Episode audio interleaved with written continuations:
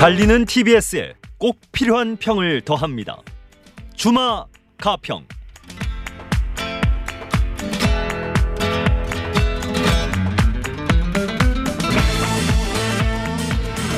주마 가평 달리는 말에 채찍을 가한다. 주마 가편이란 고사성어에서 따왔는데요. TBS 아고라도 잘 달리는 다크호스 TBS가 적토마가 될 때까지 쓴소리 단소리에 채찍을 더하겠습니다. 박성우 우성대 교수, 이정환 미디어 오늘 대표 두 분과 함께 하겠습니다. 어서 오십시오. 안녕하십니까? 네, 안녕하십니까? 네, 지금부터 나눠볼 얘기는 그동안 우리가 좀 무관심했고 어쩌면 크게 신경 쓰지 않았던 주제들일 수 있습니다. 근데 이제 우리가 지난주에 하려고 했다가 어 조민 씨 인터뷰 때문에 좀 밀린 이야기인데요. 이번 가을 개편부터 TBS 라디오 뉴스 편성이 좀 바뀌었습니다. 대폭 축소됐거든요. 어, 애청자들께서는 이 변화를 어떻게 보셨는지 김면정 리포터가 직접 들어봤고요. 그 이후에 말씀 나누겠습니다.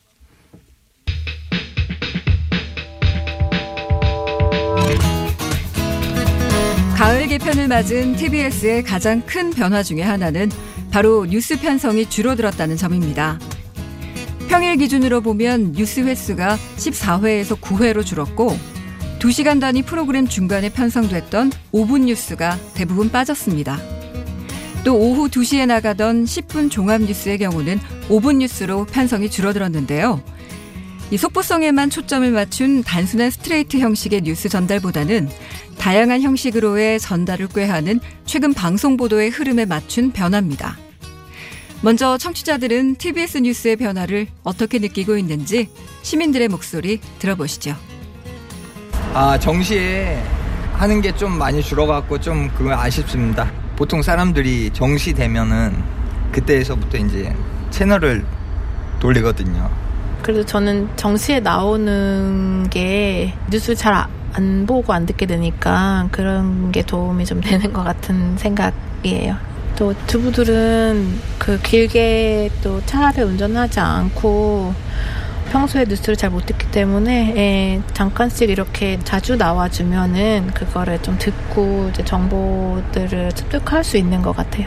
요번에 이제 개편된 거를 좀 들어봤는데 어, 프로그램이 그 막힘없이 이어지는 부분이 상당히 좋았던 것 같아요. 그래서 이제 뭐 뉴스는 따로 또 다른 데서 또 듣는 매체도 많고 매 시간 뉴스를 꼭 들어야 될 필요성을 느끼지는 않고 있어요.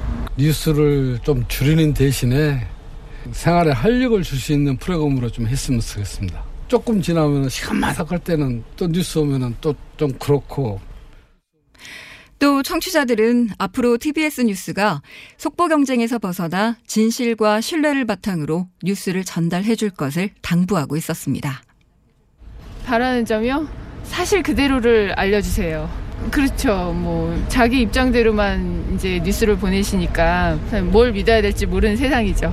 어, 뉴스는 다 진실이라고 생각했는데 그게 아니니까 뭐 이제 알만한 사람들은 다 알잖아요. 그냥 정확하고 신속하고 좀 편파가 없이 좀 매끄럽게 진행이 됐으면 좋겠습니다. 정치에 휘둘리지 않고 정직하게 뉴스를 해줬으면 좋겠어요. 정치에 휘둘려가지고 제대로 보도를 안 하잖아요. 이렇게 가짜로 해주고 이게 국민들을 속인 거 아니에요. 좀 팩트를 다룬다고 해야 되나? 그렇게 해줬으면 좋겠습니다. 워낙 미디어가 많은데 정확한 정보를 알 수가 없잖아요. 그거를 알기는 어려운데 TV도 사실 브랜드를 보고 보는 것처럼 TBS도 더 공정한 방송을 하면 브랜드 파워가 더 높아질 거라고 생각합니다. 네, TBS 뉴스 개편에 대한 시민 의견 들어보셨는데요. 뭐 계속해 반복해서 나오는 말이 지금 우리 사회가 몇 달째 진실 게임을 벌이고 있는데 뭐 진실, 사실, 정확, 공정 이런 말들이 아마 이 시민들 반응의 키워드였던 것 같습니다. 뭐 그런 이야기 오늘 같이 또 해보겠죠. 어, 일단 뉴스 편성이 대폭주로 줄었거든요. 여기에 대해서 이제 뭐 구체적으로는 14번에서 9번으로 거의 절반 가까이 줄었습니다. 이정환 대표님 이런 변화들에 대해서 어떻게 생각하시나요? 네. TBS는 운전하면서 듣는 분들이 많기 때문에 뉴스가 핵심이죠. 네. 그래서 사실은 이제 어떤 뉴스냐가 굉장히 중요할 것 같습니다. 사실 이번 국정감사에서도 TBS가 보도 채널이 아닌데 왜 뉴스를 하느냐라는 비판이 일부 있었죠.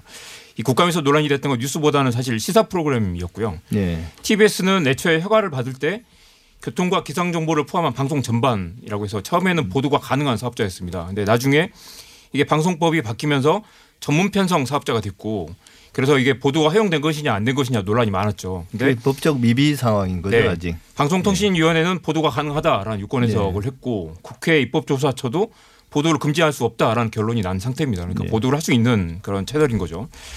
이 요즘은 과정으로서의 뉴스라는 말을 많이 하는데요. 이슈가 발생하면 모두가 이미 알게 되죠. 기사는 나중에 이 뉴스를 확인하는 차원에서 보게 되는 경우가 많이 있고요. 그래서 많은 언론사들, 방송사들이 고민하는 문제가 이 지금 이렇게 세 줄, 다섯 줄짜리 짧은 리포트가 경쟁력이 있는가라는 고민을 네. 많이 합니다. 특히 이번 조국 논란에서도 마찬가지죠. 이 독자들은 맥락과 통찰을 원하는데 이미 다 보고 듣는 뉴스를 반복하고 있다는 그런 반성이 언론사들에게도 있는 거고요. 이 TBS 개편 과정에서 제가 이제 눈여겨보고 있는 건 왜 다른 채널이 아니라 굳이 TBS를 들어야 되는가라는 음. TBS가 뉴스를 만든다면 어떤 뉴스를 만들고 이 청취자들이 어떤 습관을 만들 것인가 어떤 포인트를 잡아서 어떻게 채널을 캐릭터를 만들 것인가라는 것들을 이 전략에 반영하면 좋겠는데요. 그래서 단순히 뻔한 뉴스들 이미 다 알고 있는 뉴스를 반복하는 것들은 사실 줄여도 된다고 생각합니다. 그래서 이 꼭 알아야 될 뉴스를 몇 가지를 추린다거나 이 뉴스가 왜 중요한 것인가에 대한 그런 네. 포인트들 잡는 게 중요할 것 같고요.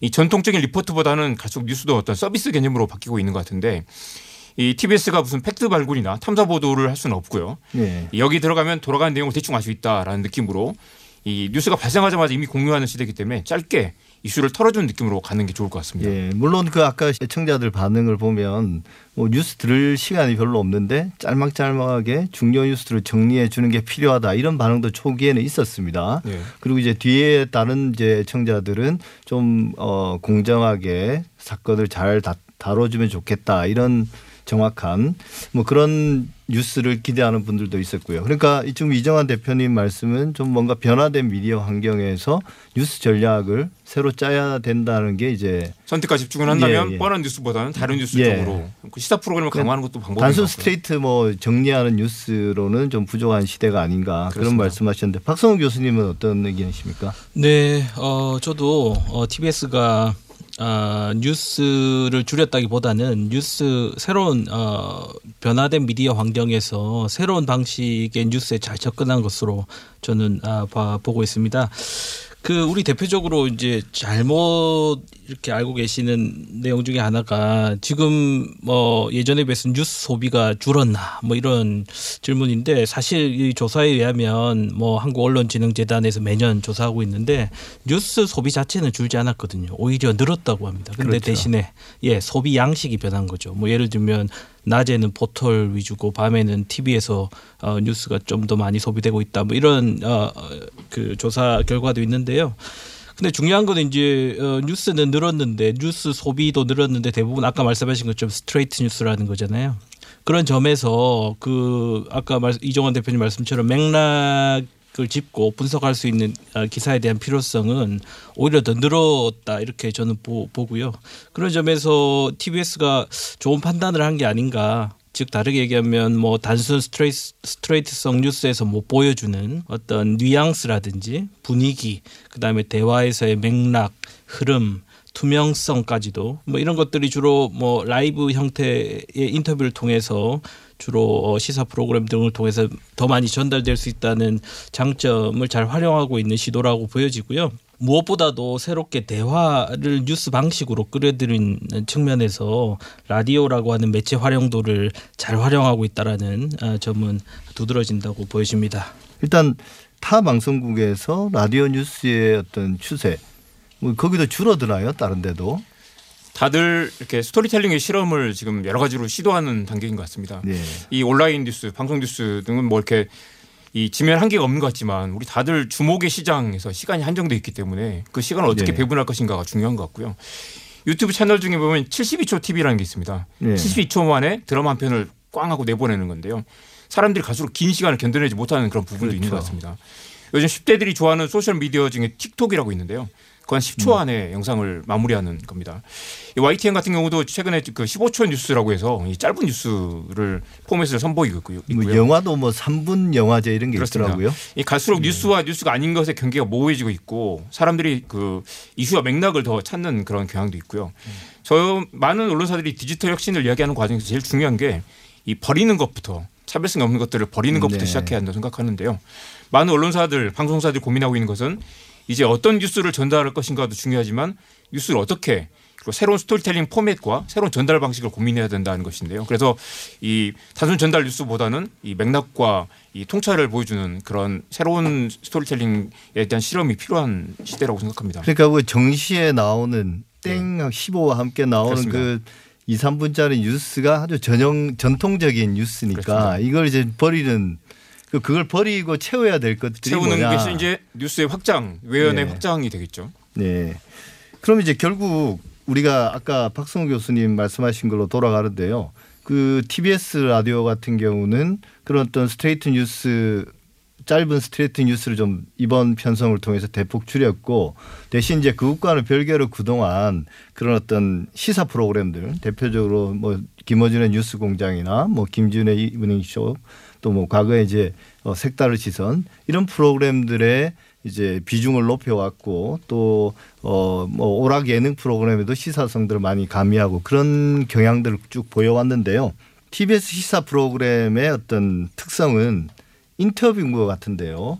그 사실 뭐 저도 느끼는 거지만 인터뷰 저널리즘의 성공은 결국 인터뷰하는 사람, 예. 이 사람의 능력, 그 능력이란 게 인터뷰 진행 능력도 있고 또 이제 인터뷰 대상자를 섭외하는 능력도 있는 것 같아요. 박성우 교수님, 인터뷰에 대한 뭐 시청자나 청취자들의 반응이 좋은 게 근본적인 언론에 대한 근본적인 불신. 그 우리가 뭐 언론을 믿지 못하고 이게 최근에 그냥 일반적인 현상인 것 같아요. 이런 현상들이 뭐 저널리즘 전문가들이 어 언론 비판을 통해서 계속 이야기해 왔던 바 있지만 이 점에 대해서 조금 더 말씀해 주시죠. 네, 어, 뭐 한마디로 정리하면 냉소와 무기력, 불신 뭐 이렇게 정리가 될 수 있는 우리 언론과 아, 국민들과의 관계라고 보여지는데 제 생각엔 이건 역사적으로도 아주 오래된 얘기 같아요. 그래서 뭐 조금 들어가면 뭐 해방 이후 우리 언론의 뭐 시작부터 지금까지 보면 주로 큰 뉴스 위주였죠. 그래서 정치 경제계와의 큰 관계 속에서 뉴스를 만들어 오고 선정하고 취재하고 편집하고 취재원도 활용하고 선택하고 뉴스 포맷도 거기에 맞춰서 가고 그다음에 우리 언론사의 구조 구조적인 문제, 조직 문화도 거기에 이렇게 길들여져 온게 드디어 오늘날에 좀 이렇게 문제들을 어, 보여주고 있다 이렇게 생각되는데 오죽하면 이제 뭐 학자들 중에서는 뭐 대리인 저널리즘, 갈등 유발형 저널리즘 이런 얘기까지 하거든요. 지금 언론의 실태에 대해서. 근데 이, 이 언론 뉴스 미디어를 둘러싼 외부 환경은 이미 많이 바뀌었습니다. 그래서 이제 뉴스 미디어는 이미 다 아, 특정 플랫폼만을 가정하진 않죠. 그래서 다 이미 태생적으로 하이브리드 매체가 돼 있는 상태인데 언론은 이제 역할이 바뀌어야 되는데 이제 이런 새로운 어떤 뉴스의 형식 혹은 새로운 상상을 하지 않으려고 하는 어, 이런 문제가 가장 핵심인 것 같아요. 그래서 뉴스 일방적인 뉴스 전달형에서 대화형으로 가야 되고 시민의 일상으로 파고들어야 되는 과제를 이제는 받아 앉지 않으면 더 이상 안 되겠다. 뭐 이런 상황까지 이르렀다고 생각합니다. 예, 최근의 경향들을 보면 진짜 뭐 중요한 그런 어떤 취재원이 될 만한 사람들이 결국 아까 말씀하신 그런 언론에 대한 불신 이런 것 때문에 주요 언론사, 뭐 주요 공영방송이라든지 이런 데를 거치지 않고 그냥 어찌 보면 TBS는 제가 이제 다크호스라는 표현을 썼지만 원래 이제 주류 뉴스 미디어는 아니잖아요. 이런 데를 찾아와서 자신의 이야기를 하고 그걸 통해서 이제 진실을 알리, 알리고자 그런 경향들이 많은 것 같아요. 그동안 뉴스 공장을 통해서 다양한 어떤 인터뷰 그 이 취재원들이 등장해서 익명으로 혹은 실명으로 자기 이야기를 했고 또 이제 그걸 더 나아가서 다코스 TBS를 더 나아가서 이제 유튜브까지 나가서 하지 않습니까? 정경심 교수 조국 장관의 부인인 정경심 교수의 개인 자산 관리인이었던 김경록 씨 한국투자증권 PB였던 이분이 어, 알릴레오라는 유시민 전 장관이 노무현 재단 이사장이 운영하는 그 이 유튜브에 직접 출연을 해서 이제 인터뷰를 했는데 더 문제는 이게 그 이전에 한 한 달 전쯤에 KBS에서 나가서 인터뷰를 한 시간 했는데 그게 제대로 방영이 안 됐다는 거잖아요. 일단 우리가 이야기를 좀 나눠야 될 것 같은데요. 그 전에 유시민 전 장관 노무현 재단 이사장이 김어준 뉴스공장에서 관련해서 전화 인터뷰를 한 걸 그 내용을 한번 들어보고 어, 좀 간단하게 말씀 나누시죠. KBS 보도로는 반론 보도 어제로는 예. 어, 일종의 cross check를 했다 인터뷰를 한 후에 그, 아, 예. 런 취지로 반론한 것 같은데요, 그죠? 예. 그, 그런데 두 가지 문제가 있는데요. 하나는 팩트 취재를 확인을 왜 꼭 검찰에서 해요? 검사들한테 안 물어보면 기자분들은 이것이 팩트일까 아닐까 판단 못 하나요? 아니, 그, 아니, 검찰만, 검사들만 팩트를 제대로 알아요? 두 번째. 그 피의자잖아요, 지금. 예. 9월 10일 현재에도 이미 입건이 돼 있어서 피의자예요. 근데 피의자가 굉장히 용기를 내 가지고 인터뷰를 했는데 그거 그 취재원이잖아요. 예. 어떻게 검찰이 바로 인터뷰했다는 걸 알 수 있게끔 가서 사실관계 재확인을 해요? 그, 그, 난, 저는 그 이해가 안 돼요. 그 사람의 증언을, 김 차장의 증언을 들어보고, 그, 경제 전문가라든가 다른 그 전문가들에게 리뷰를 할 수도 있잖아요. 그 일단 이정환 대표님 네. 이 현업에 계시니까 네. 이 전체적인 사건 그렇습니다. 이 어떻게 생각하십니까? 우리가 사실 필터 버블이라는 이야기를 많이 하는데요. 이 그동안 전문가 지식인들, 기득권 세력들, 정치권도 거대한 필터 버블에 갇혀서 대중과 멀어져 있던 게 아닌가라는 생각을 하게 됩니다. 기자들도 마찬가지고요. 네. 이 언론이 이번에서 이번 사건에서는 검찰과 함께 주요 플레이어가 돼 있습니다. 그동안은 검찰이 옳고 그름을 판단해서 어, 정의를 구현을 하고 언론이 사실을 취사 선택해서 진실을 규정하는 그런 시대가 이제 아닌 것이죠. 국민들이 그렇게 받아들이지 않고 네. 있다는 것도 중요한 변화고요. 일단 이 인터뷰에서 중요한 것은 KBS 기자가 검찰 인터뷰를 넘겼다라고 비판하는 것은 약간 좀 비약인 것 같습니다. 네. 일단 당연히 cross checking하는 과정인데 유시민 이사장 보시기에는 이걸 이제 불리한 내용을 넘겼다라고 보시는 그런 부분이 있었던 것 같고요. 이 KBS는 그동안 했던 취재 관행, 취재 방식으로 중요하다고 생각하는 부분을 따서 이미 짜놓은 프로그램- 프레임에 녹여놓고 나머지는 버리고 그렇게 또 보도를 했던 것이죠. 예.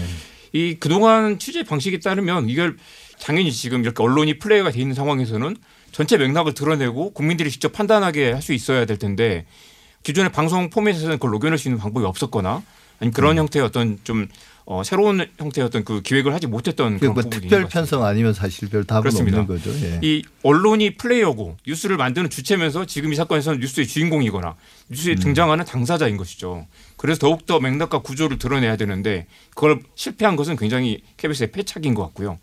TBS가 유시민 이사장의 주장과 해명을 중심으로 방송을 또 내보냈습니다. 그래서 당연히 유시민 이사장의 이야기를 들어봐야 됩니다. 그렇지만 네. KBS의 이야기도 들어봤어야 됐었고 약간 조금 더 거리감을 뒀으면 어땠을까라는 아쉬움은 있습니다. 예. 박성우 교수님 어떠셨습니까?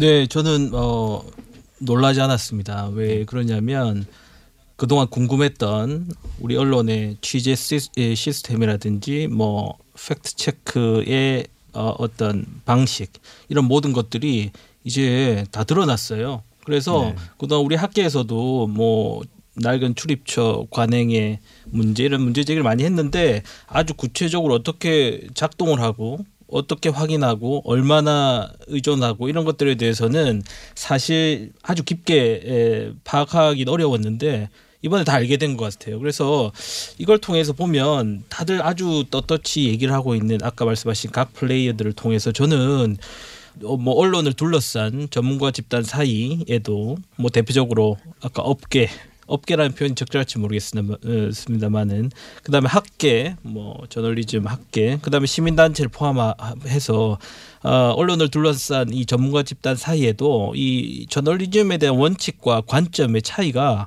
존재해 왔고 생각보다 크다라는 게 분명히 확인됐고 많잖아요 확인이 됐고 그렇기 때문에 이것을 재정립해야 되는 문제는 이제는 미룰 수 없는 시급한 과제가 되었다. 저는 이렇게 예, 바라보고 있습니다. 예. 이 이야기를 좀 구체적으로 하자면 사실 오전 내내 혹은 하루 종일 이야기해도 끝이 안 날 것 같습니다. 아마 청취자들도 뭐 친구분들이랑 만나면 이야기를 뭐 길게 하실 것 같은데요.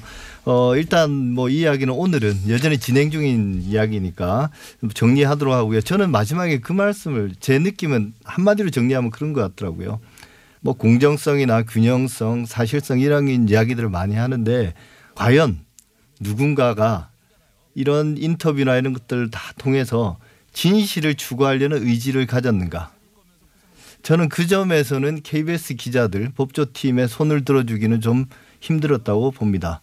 뭐 검찰은 어떨지 모르겠으나 최소한 KBS 기자들이 집권한 한달 동안 보였던 그 인터뷰를 처음에 시작하고 나서 어 기사, 후속 기사가 나오고 이 해명하는 것까지 놓고 보면 그 기자들이 진실을 추구하는 것과는 거리가 있는 행동들을 했다라고 저는 생각합니다. 물론 앞으로도 계속 두고 봐야 될 것 같습니다만 여기서 일단 주마가평 첫 번째 코너는 정리를 하고요. 잠시 후 2부에서 두 번째 주제 이어가겠습니다.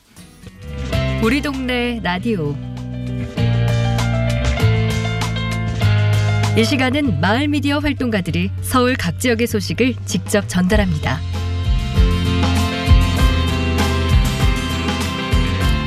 안녕하세요. 우리 동네 라디오 KCN TV 한중 방송 이화실입니다. 거리를 가다 보면 외국어로 쓰여진 간판을 많이 보게 되는데요. 한글 이름으로 된 아파트를 영어로 이름만 바꿨더니 값도 올라갔다는 말도 있습니다.